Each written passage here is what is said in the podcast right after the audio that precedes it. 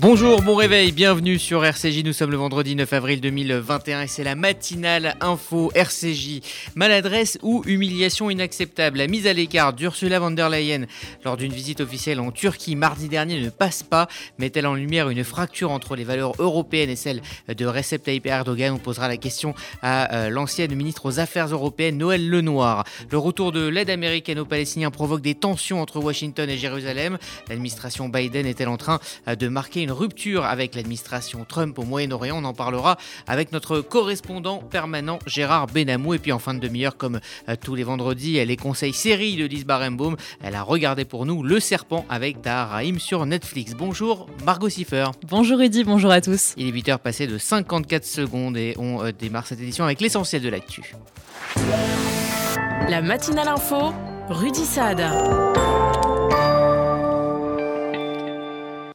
Et on part en Israël pour démarrer Israël qui a annoncé qu'il ne coopérera pas avec la Cour pénale internationale.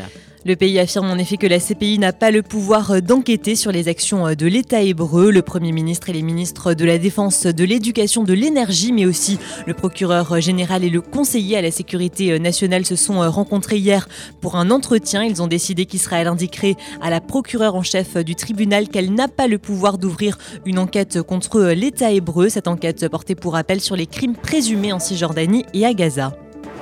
Hier, euh, vous le savez, marqué la journée de Yom HaShoah en Israël et un incident a été signalé. Des croix gammées ont été euh, dessinées sur la porte d'une boutique vendant de l'alcool en Israël. Cela s'est passé euh, hier pendant Yom HaShoah. Une pile de chaussures rappelant celles ôtées aux juifs dans les camps de concentration a également été dressée à l'entrée du magasin. Le propriétaire a déposé plainte et une enquête a été ouverte. Israël, toujours près euh, d'un mois après le déconfinement, les chiffres du coronavirus sont toujours aussi encourageants. Israël a enregistré 274 nouvelles contaminations en 24 heures. Par ailleurs, sur les 4771 malades du Covid, 290 sont dans un état grave. C'est la première fois en 4 mois que ce chiffre passe sous la barre des 300. Dans le même temps, près de 5,3 millions de personnes ont reçu la première injection et plus de 4,8 millions la deuxième. En France, la vaccination euh, progresse avec 400 000 vaccinés supplémentaires en 24 heures. Une barre euh, symbolique a été euh, franchie. La France a dépassé hier les 10 millions de premières injections contre le Covid. Jean Castex l'a annoncé en marge d'un déplacement dans un centre de vaccination du Val-de-Marne. Nous sommes à une semaine d'avance à l'objectif que j'avais fixé. C'est une très bonne performance. La France vaccine beaucoup et cela est dû à tous ces professionnels de santé, à tous ces bénévoles, à tous ces acteurs, à tous ces élus, à toutes celles et ceux qui sont 7 jours sur 7 désormais sur le pont au service de cette grande cause nationale qui s'appelle la vaccination et qui, euh, vous le savez, nous, nous permettra, nous permettra de sortir de cette crise. Par ailleurs, les personnes atteintes de mucoviscidose et âgées de moins de 50 ans pourront être euh, vaccinées. Cette pathologie permettra de recevoir le vaccin euh, Moderna à partir de 18 ans ou encore le Pfizer à partir euh, de 16 ans. Et la Haute Autorité de Santé devrait s'exprimer ce matin au sujet du vaccin AstraZeneca. Elle s'exprimera sur la conduite à tenir concernant la deuxième dose du vaccin AstraZeneca pour les moins de 55 ans. Cela concerne environ 500 000 personnes.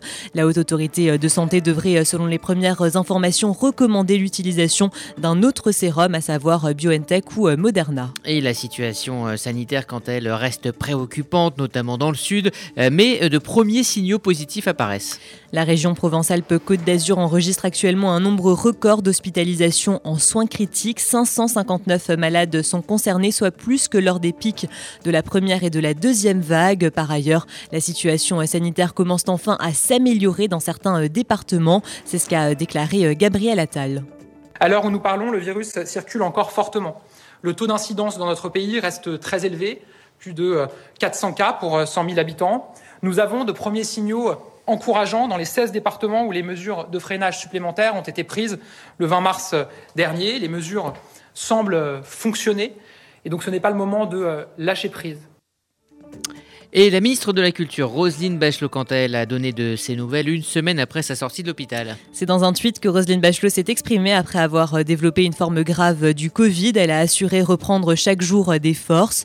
La ministre de la Culture a également tenu à saluer euh, une nouvelle fois le personnel soignant. Elle est pour le moment toujours en convalescence. Par ailleurs, un prêtre et un ecclésiastique sont en garde à vue après la messe parisienne qui n'aurait pas respecté les règles sanitaires. Les deux hommes sont entendus pour mise en danger délibérée de la vie d'autrui, non port du masque et rassemblement de plus de 6 personnes sans respect des gestes barrières. Pour rappel, une enquête avait été euh, ouverte après euh, la célébration d'une messe de Pâques dans l'église Sainte-Eugène Sainte-Cécile de Paris samedi dernier.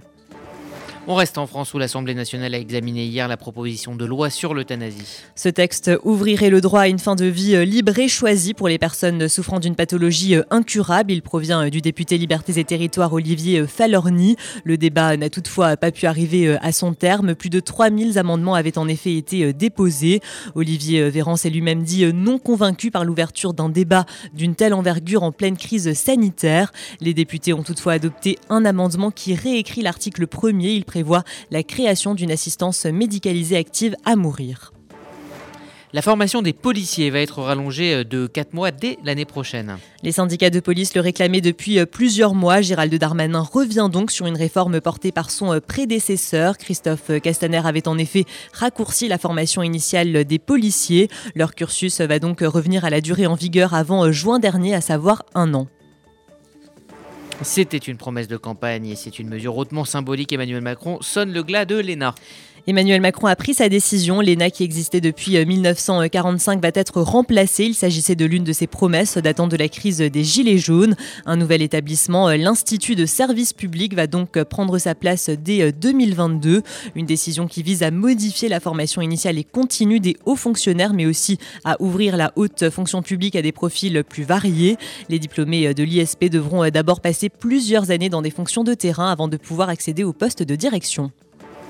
Alors que les températures remontent, les agriculteurs doivent faire face à des pertes astronomiques. Après la vague de froid et le retour du gel qui ont causé euh, ces derniers jours euh, d'importants euh, dégâts dans les cultures de plusieurs régions, le ministre de l'Agriculture a réagi. Julien de Normandie a notamment annoncé la mise en œuvre du régime de calamité agricole. Il a toutefois précisé qu'il était encore trop tôt pour déterminer le coût exact des dégâts. De nouveaux épisodes de gel sont à craindre ces prochains jours. Et puis un mot euh, d'espace pour euh, terminer. Un équipage d'école 60 ans après Gagarine. Deux cosmonautes russes et un astronaute américain euh, doivent s'envoler aujourd'hui pour la Station spatiale internationale. Il s'agit d'une mission pour honorer le 60e anniversaire de l'envoi du premier homme dans l'espace Yuri Gagarin. Les trois individus partent pour un séjour de six mois. Merci Margot Siffer, vous écoutez la matinale info RCJ, il est à 8h07 dans un instant, on ira en Israël où les réactions sont vives après la décision américaine de rétablir l'aide aux Palestiniens, les Palestiniens qui de leur côté réclament plus sur le plan diplomatique. RCJ. Vous êtes unique, vos préférences sont uniques, votre mode de vie est unique. Pourquoi vos vacances seraient-elles banales? Azaya est le premier et seul acteur du voyage de luxe cachère. Rien n'est impossible pour vous. Le monde est votre terrain de jeu. Explorez-le sans le moindre compromis. Choisissez le luxe pour vos prochaines vacances cachères. Choisissez Azaya. Au-delà des standards, www.azaya.co. Vous avez un projet d'Alia Montez en Israël dans les meilleures conditions avec le Keren Layedidout. Le Keren Layedidout répond à toutes vos questions sur l'Alia et vous accompagne en Israël les six premiers mois. Aide financière, emploi, éducation et suivi de votre intégration. Toutes nos aides viennent en plus des aides gouvernementales. Alors n'hésitez pas, faites votre Alia avec le Keren Layedidout. Keren Layedidout 01 83 80 95 55 et yedidout.org. Je m'appelle Alexandre Arcadi, je suis scénariste, réalisateur et producteur de cinéma. En janvier 2020, j'ai eu l'honneur d'accompagner le président de la République, Emmanuel Macron, à Jérusalem, à l'occasion du 75e anniversaire de la libération d'Auschwitz. Tous les racismes prolifèrent, toutes les divisions se propagent, que nul ne pense en sortir gagnant. En parallèle à cette commémoration, une dizaine de membres de la délégation s'est rendue au cimetière de Givat Shaul à Jérusalem. Sarah et les autres, un documentaire d'Alexandre Arcadi, actuellement sur arte.tv. Faites-vous connaître, faites-vous entendre, offrez une vraie visibilité à votre entreprise, votre association, votre projet. RCJ est là pour trouver avec vous la solution clé en main. Spot radio, campagne publicitaire, publi reportage, sponsoring d'émissions. Nous serons à vos côtés pour élaborer ensemble la meilleure des stratégies pour vous faire connaître. Appelez notre régie publicitaire au 06 03 47 98 36.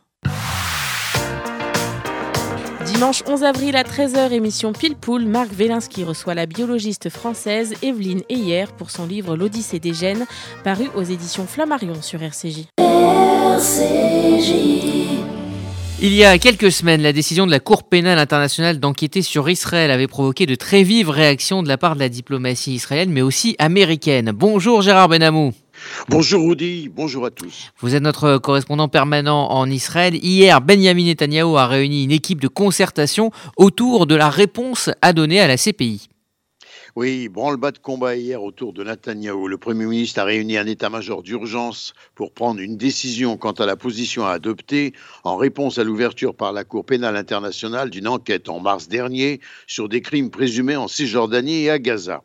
Autour de Netanyahou, le ministre de la Défense, Benny Gantz, le ministre de l'Éducation, Yoav Galand, le ministre de l'Énergie, Yuval Stanitz, le procureur général, Avirai Mandelblit, le conseiller à la sécurité nationale, Meir Ben Shabbat. Après s'être entendu longuement, ce Conseil a décidé qu'Israël ferait comprendre à la procureure en chef du tribunal, Fatou Bensouda, qu'elle n'aura pas le pouvoir d'ouvrir une enquête contre l'État d'Israël.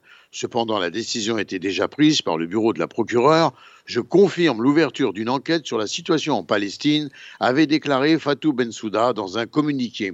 Elle précisait que l'enquête portera sur les crimes relevant de la compétence de la Cour qui auraient été commis depuis le 13 juin 2014. Israël a passé outre et a donc choisi de remettre en cause la légitimité de cette Cour. Certains experts, toutefois, estiment qu'il aurait mieux valu se défendre avec les éléments en possession d'Israël en place de conduire une politique de la chaise vide. Sur le plan euh, diplomatique, Washington et Jérusalem euh, adoptent des points de vue de plus en plus euh, différents hein, sur la question palestinienne notamment. Oui, on est bien loin de l'euphorie de la période de Donald Trump. C'est comme si Joe Biden s'était donné pour mission d'annuler systématiquement nombre des décisions de Trump et de conduire une politique de réparation diplomatique, imposant le dialogue en place du dictat et annulant des désengagements américains, notamment vis à -vis des Palestiniens. Les États-Unis ont annoncé mercredi qu'ils allaient recommencer à verser des aides aux Palestiniens, des financements qu'ils avaient interrompus sous l'administration précédente de Donald Trump. Ils ont évoqué la décision de verser une somme de 235 millions de dollars. Joe Biden a indiqué que cette aide soutiendrait à nouveau l'agence de l'ONU en charge des réfugiés palestiniens à hauteur de 150 millions. Les États-Unis verseront 75 millions de dollars à l'assistance au développement et à l'économie en Cisjordanie et à Gaza et 10 millions de dollars aux efforts de paix. Washington justifie ce train de décision en soulignant que l'assistance américaine aux Palestiniens sert des intérêts et des valeurs importantes pour les États-Unis. Elle offre un secours déterminant à ceux qui en ont désespérément besoin et elle renforce le développement économique tout en imposant une volonté de compréhension, de coordination sécuritaire et même de stabilité entre Israéliens et Palestiniens, a défendu le secrétaire d'État Anthony Blinken. Du côté palestinien, on exige plus, notamment des pressions sur Israël de la part des États-Unis pour limiter les implantations. Et pour l'ambassadeur d'Israël aux États-Unis, Gilad Erdan, eh bien, cette euh, politique américaine est totalement incompréhensible. Oui, il faut bien dire, et ça explose de colère à Jérusalem, y compris avec le Premier ministre. En tout cas, Gilad Erdan n'a pu renoncer à critiquer très fortement, dans des termes extrêmement durs, la politique américaine. Israël s'oppose, a-t-il dit, avec force aux activités anti-israéliennes et antisémites conduites dans les structures de l'UNRWA. Nous pensons que cette agence des Nations Unies pour les prétendus réfugiés ne devrait pas exister, et certainement pas, en tout cas, sous sa forme actuelle. Les écoles de l'UNRWA affirment toujours Gilad Erdan, euh, ont des matériaux qui incitent à la violence contre Israël et la définition problématique utilisée par l'agence pour définir qui entre dans la catégorie de réfugiés perpétue en fait le conflit avec les Palestiniens. Et puis un mot euh, sur le coronavirus, euh, Gérard, si en Israël la situation s'améliore, c'est nettement amélioré, eh bien du côté de Gaza, ce n'est absolument pas le cas. Oui, c'est véritablement une sorte de perte de contrôle de la situation, on peut bien le dire. Face au Covid, le nombre d'infections au coronavirus dans la bande de Gaza a atteint des sommets, avec des vaccins pour immuniser seulement environ 2% de la population et environ 35% des tests de dépistage se révèlent positifs, une propagation en pleine ascension sans véritable détection, faut bien le dire, parmi la population, ce qui inquiète fortement Israël. Gérard Benamou en direct de Tel Aviv pour RCJ. Merci Gérard. RCJ, il est 8h15. Les images d'Ursula von der Leyen mises à l'écart lors d'une réunion officielle avec Charles Michel et Recep Tayyip Erdogan ont suscité de vives réactions partout en Europe. Provocation, maladresse ou véritable cassure. On en parle dans un instant avec l'ancienne ministre aux Affaires européennes, Noël Lenoir.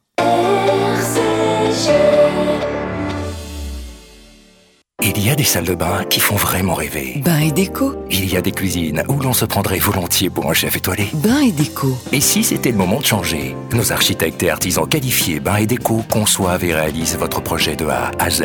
Des produits avant-gardistes, des marques prestigieuses et un vrai savoir-faire. Pour une seule ambition, l'exception. Bain et déco, deux showrooms de plus de 500 mètres carrés à Paris 11e et Boulogne-Billancourt. Et venez découvrir notre nouveau showroom, 212 boulevard Saint-Germain, Paris 7e. Bain et Vous avez un projet d'Alia Montez en Israël dans les meilleures conditions avec le Keren Layedidout.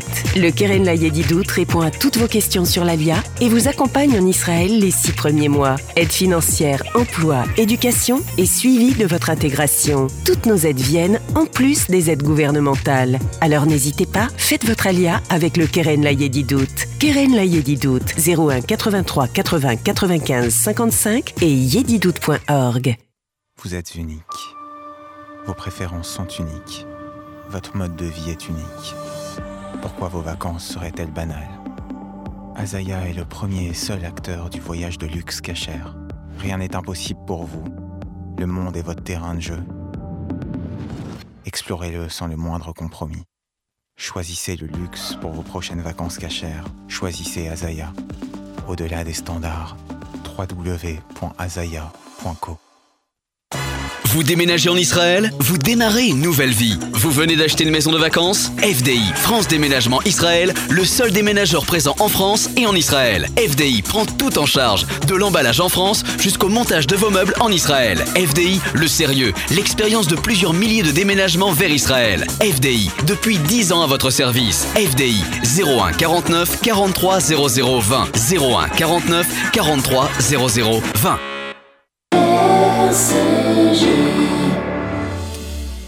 Ce sont des images qui ont provoqué de très vives réactions au sein de l'Union européenne. En début de semaine, la présidente de la Commission européenne, Ursula von der Leyen, et le président du Conseil européen, Charles Michel, étaient reçus par euh, Recep Tayyip Erdogan. Mais la présidente de la Commission européenne a été placée en retrait des deux hommes. Retour sur ce qu'on a appelé le Sofa Gate avec Églantine Delalleux. C'était un rendez-vous qui devait apaiser les tensions entre l'Union européenne et la Turquie. Ce mardi, la présidente de la Commission européenne, Ursula von der Leyen, et le président du Conseil européen, Charles Michel, se sont rendus en Turquie pour rencontrer le président Erdogan, mais la présidente de la Commission européenne a été mise de côté. Sur des images devenues virales, le président du Conseil européen et le président Erdogan sont apparus assis dans deux fauteuils préparés pour la réunion, alors que la présidente de la Commission européenne, désemparée de ne pas avoir eu de fauteuil, a dû s'asseoir en retrait sur un canapé. Une scène sexiste qui a déclenché une polémique à Bruxelles. Le porte-parole d'Ursula von der Leyen a soutenu que les présidents des deux institutions avaient le même rang protocolaire, tandis que le Conseil européen a fait savoir que son président à la préséance sur la commission pour le protocole international. Plusieurs personnalités politiques ont aussi mis en cause le traitement sexiste de la Turquie réservé à la présidente de la commission européenne. Des accusations injustes selon Ankara qui affirme que le protocole est suggéré par la partie européenne. Charles Michel n'a pas non plus été épargné par les critiques. Beaucoup ont pointé du doigt l'attitude passive du président du Conseil européen alors que la présidente d'une des institutions de l'Union européenne se retrouvait sans siège. Une polémique qui intervient alors que l'Union européenne et la Turquie cherchent à apaiser leurs relations tendues. Les Européens se sont montrés inquiets face aux violations des droits fondamentaux en Turquie. Dernièrement, Ankara a quitté la Convention d'Istanbul sur la lutte contre les violences faites aux femmes. Églantine Delalleux. Et pour en parler, nous sommes en ligne avec Noël Lenoir, conseillère d'État, ancienne ministre des Affaires européennes. Bonjour.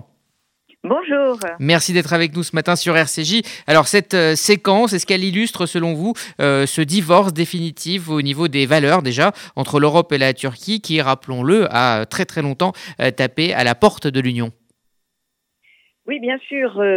D'abord parce que cette mise en scène à laquelle beaucoup de, de, personnes ont assisté travers la télé ou, les réseaux sociaux est absolument indigne. Donc Erdogan a vraiment montrer qui il était, c'est-à-dire euh, un disciple très virulent des frères musulmans. On va peut-être en reparler. Mais je pense qu'il y a aussi un petit problème européen qu'on ne peut pas occulter, euh, au-delà même de l'attitude de, Charles Michel, que je trouve, euh, pour ma part, peu acceptable. Oui, alors la réponse de Charles Michel a été plutôt molle. Il dit à vouloir, avoir voulu éviter un incident diplomatique. Est-ce que l'Europe manque de fermeté face à, Erdogan, qui donc en réponse peut tout se permettre? Oui, absolument. D'abord, bon, il faut savoir que Erdogan euh, a euh, biffé euh, la laïcité qui était au cœur de la constitution turque, comme vous le savez, qui était même un, modèle pour les Européens, puisque c'était cité par le Conseil constitutionnel pour montrer que l'identité européenne avait aussi des émules en Turquie. Il ne faut pas oublier que, en tant que frère musulman, Erdogan a toujours manifesté son mépris souverain pour les femmes, puisque il a suivi Albana, euh, qui est le créateur des frères musulmans, qui est le grand-père de Tariq Ramadan, en disant que éduquer les femmes, ne sert pas à grand-chose, puisqu'elles ont une double vocation, être mère et le réconfort euh, de l'homme. Euh, donc, à cet égard, il a quand même pas mal de, titres de noblesse à son actif.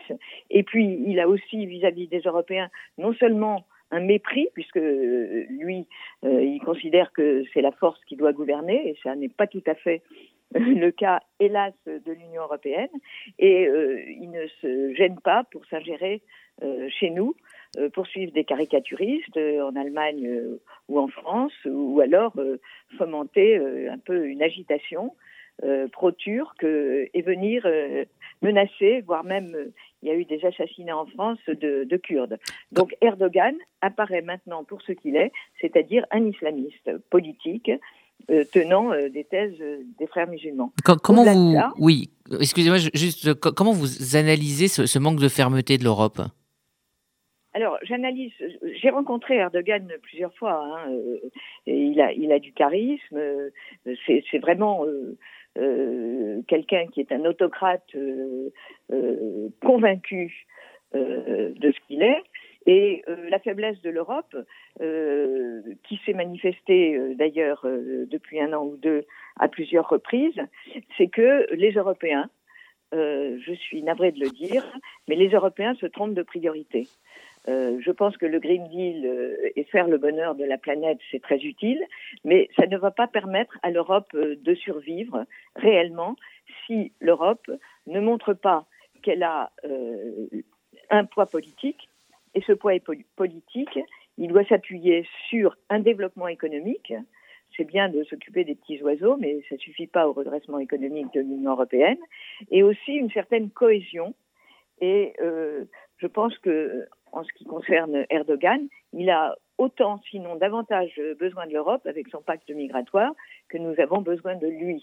Et je pense que la fermeté n'est pas là, en dépit des déclarations euh, de Thierry Breton et de Mme Vestager, qui est commissaire à la concurrence, et du président de la République française, suivant laquelle l'Europe, c'est fini, elle ne sera plus naïve. Eh bien, l'Europe, elle est naïve. Il ne faut pas oublier que Trump, en 2019, avait dégradé dans le protocole l'ambassadeur euh, de l'Union européenne euh, Sullivan auprès des États-Unis, qui était descendu de la 27e à la 173e place en tant que simple organisation internationale.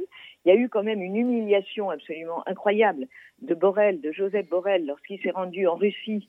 Et pendant qu'il était en Russie et qu'il discutait avec Lavrov, le ministre des Affaires étrangères, euh, eh bien, trois diplomates européens ont été expulsés parce qu'ils avaient manifesté en faveur de Navalny.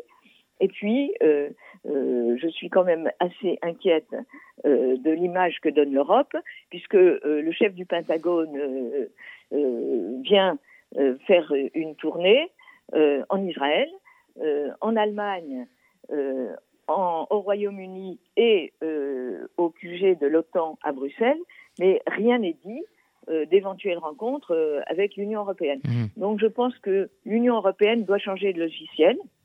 la sécurité, le développement économique, euh, ce sont des priorités euh, qui sont, à mon avis, aussi urgentes, sinon davantage que la lutte contre le changement climatique, mhm. qui va euh, entraîner une surréglementation et certainement pas le développement qu'on en attend, au moins dans le court terme. Merci. Donc, je crois qu'il est temps que l'ère du bisounours euh, On aura bien compris.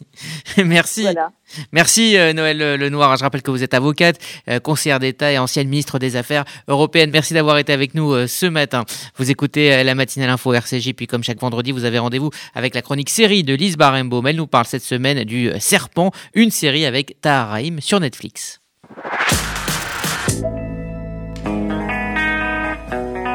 La série Le Serpent ne vous laissera pas indemne. En huit épisodes, ce thriller retrace le destin de Charles Sobrage, un Français d'origine indo-vietnamienne qui a manipulé et assassiné des dizaines de personnes sur tout le continent asiatique dans les années 70.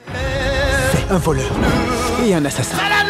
Il falsifie les passeports de ses victimes. L'homme qu'on a surnommé le serpent, le tueur le plus notoire d'Asie. Disponible sur Netflix, cette mini-série britannique, déjà diffusée avec succès par la BBC, revient sur le parcours de ce tueur en série très propre sur lui, qui a notamment sévi en Thaïlande. L'histoire commence à Bangkok en 1975. Charles Sobrage se fait appeler Alain Gauthier et se fait passer pour un riche négociant en pierres précieuses. Accompagné par sa très glamour épouse surnommée Monique, il vit dans une magnifique résidence avec piscine où il semble régner en maître. Les amis sont toujours les bienvenus à la maison. Tu nous présentes à C'est toi qui vends des pierres. C'est lui qui vend les pierres. Mon mari, Alain. Ce manipulateur applique en réalité une méthode bien rodée. Il détrousse les voyageurs occidentaux de passage en Thaïlande avant de les tuer et de voler leur identité. Nous sommes en pleine période hippie. Les jeunes Hollandais, Français, Anglais se pressent en Asie sur le fameux hippie trail pour découvrir un nouveau mode de vie. Souvent perdus, loin de chez eux, naïfs et peace and love, ils ne se méfient pas du redoutable Alain. Tahar campe ce serial killer de manière magistrale, à la manière d'un serpent qui enlace ses victimes avant de distiller son venin pour les tuer. Il vous glacera d'effroi par son cynisme et son absence totale d'empathie. Entraînant à sa suite son épouse, son bras droit et d'autres personnes, Alain réussit à manipuler les autorités, les ambassades et les douanes sans aucun problème. Personne m'a jamais attrapé. Je m'attendais à ressentir de la culpabilité, mais. Je me suis senti libre. Face à lui, un jeune fonctionnaire de l'ambassade des Pays-Bas va s'improviser détective pour tenter de stopper tous ces meurtres. La narration, qui n'hésite pas à faire d'importants sauts dans le temps, nous permet de nous pencher à chaque épisode sur le profil d'une des victimes d'Alain et de s'y attacher. Mais Alain passe toujours entre les mailles du filet. Je recherche deux personnes. Je travaille pour l'ambassade des Pays-Bas.